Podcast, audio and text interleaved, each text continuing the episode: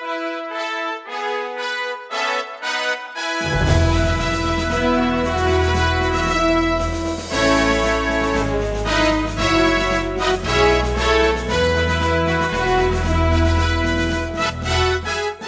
is Reflections from the River with Bill Enyart.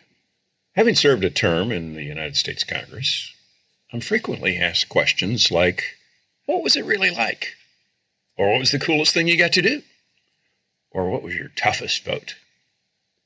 One question that I've never been asked is, What was the funniest thing you ever saw? This may come as a surprise, but serving in Congress, especially as a newly elected congressman, is a whole lot like going to high school. That's probably why first term congressmen are called freshmen.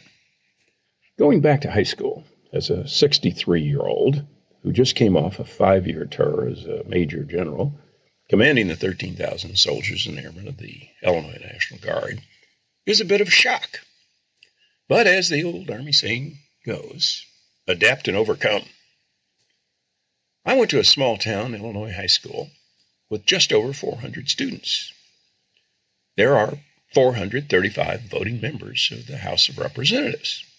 So it was about the same size. And in high school, we had the popular kids, the jocks, the cheerleaders, and the quiet, studious honor roll kids.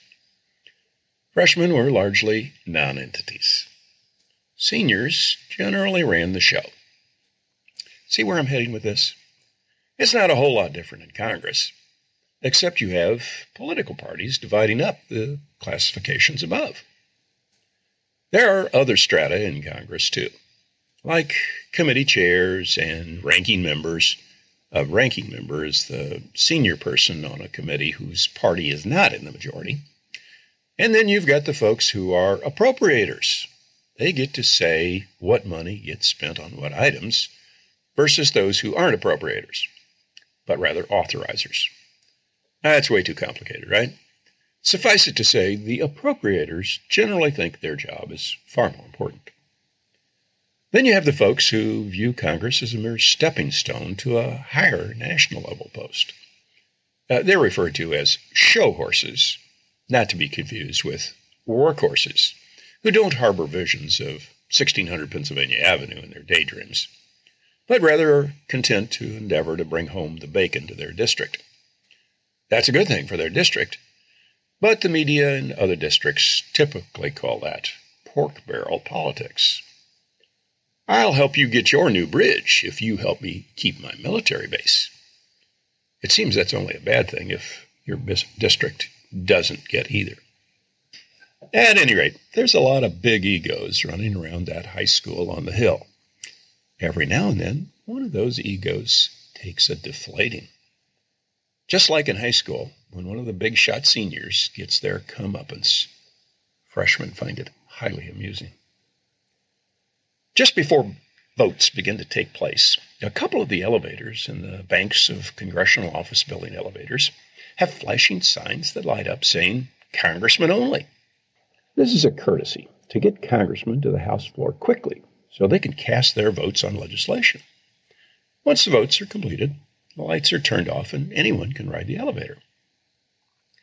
During the summer, the halls of Congress are thronged with tourists, students, and hometown constituents visiting their representatives. Shortly after a vote, I boarded one of those elevators in the basement to travel to my seventh floor office. Stopping to the first floor, former Republican vice presidential candidate and Congressman, later Speaker of the House, Paul Ryan, aka a senior big shot, boarded the elevator with several of his staff, ignoring me as they began chatting about some important issue. Before the door could close, a woman in her late 40s, clearly a tourist, boarded the elevator. Glancing around, she spied Ryan, and all in one rush of words, You look familiar. Are you a congressman? Are you my congressman? Ryan obviously pleased at being recognized, said, Yes, I'm a congressman. I don't know if I'm your congressman. Where are you from? Arizona, she replied. I'm from Wisconsin. I'm not your congressman, he said. Why do you look so familiar? came her logical response. In an annoyed tone, he said, I'm Paul Ryan. I ran for vice president last year. That's probably why you recognize me. Oh, clearly disappointed that he wasn't her congressman, the woman turned to push the elevator button. In its losing 2012 effort, the Republican Party spent $1.2 billion. That's billion with a B. In promoting Mitt Romney for president and Paul Ryan for vice president. It wasn't enough to get Ryan recognized six months later in a Capitol Hill elevator by an Arizona voter. Okay, I admit it's high schoolish, but I smiled as a clearly irritated Ryan stepped off the elevator, surrounded by his staff. This has been Reflections from the River with Bill Enyart.